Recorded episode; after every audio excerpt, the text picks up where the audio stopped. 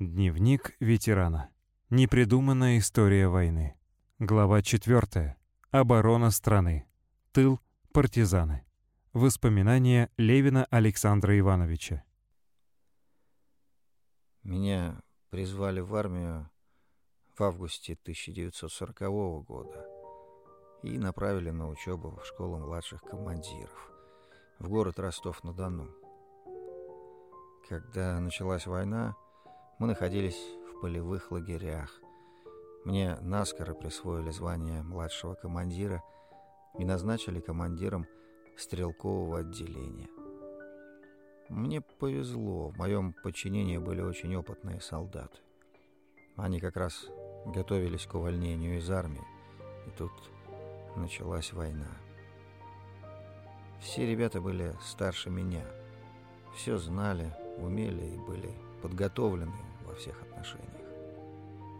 Наши подразделения, отряды заграждения, были предназначены для обнаружения и уничтожения разведывательно-диверсионных групп и десантов противника. Экипировка у нас была такая. Шинель, винтовка, к ней 120 патронов. Два подсумка на ремне, в каждом по 30 патронов и 60 патронов патронташа. Одних патронов таскать, какая тяжесть. Затем на ремне малая саперная лопатка, и там же фляга с водой, противогаз, вещь-мешок. А в нем котелок, туалетные принадлежности, пара белья на смену и неприкосновенный продовольственный запас, банка тушенки и сухари или галеты. Ну, и, как водится, ложка за голенищем.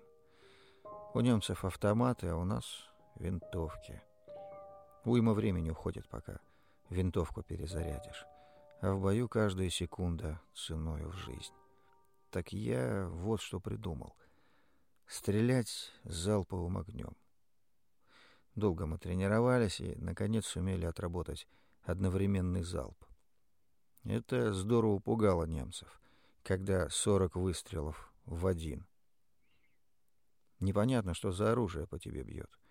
В городе Армавире с нами был такой случай. Там стоял полк НКВД. В конце октября 1941 года мы прибыли в его расположение. Ветер, дождь, в казармах места нет, потому что этот полк отмобилизовался, и из него сформировали три полка, целую дивизию.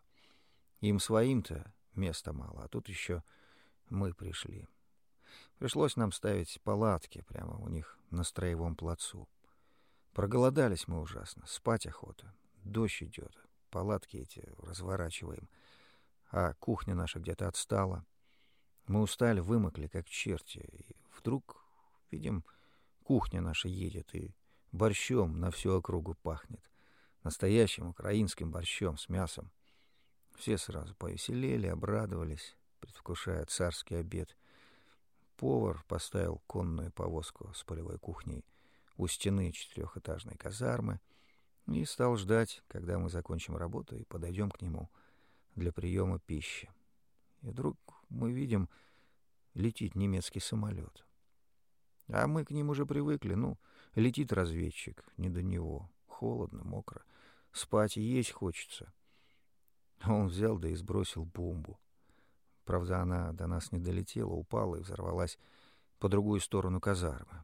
Никого из наших не убило. Все бы ничего, только вот оконные стекла в той казарме выбило взрывом, и прямо на наших голодных глазах осколки стекол градом посыпались в наш борщ. Вот прошло 70 с лишним лет, а я и по сей день помню это страшное разочарование. Горячая, вкусная, сытная еда была так близко и не удалось поесть. Пожалуй, для меня это самое обидное воспоминание за всю войну. Запах этого борща до сих пор как будто чувствую. В 1945 году я уже был курсантом военного училища. И вот 9 мая мы с ребятами слушаем репродуктор. И вдруг Левитан зачитывает сообщение о подписании акта о безоговорочной капитуляции гитлеровской Германии. Мы все, конечно, подскочили, обрадовались. Так я встретил победу.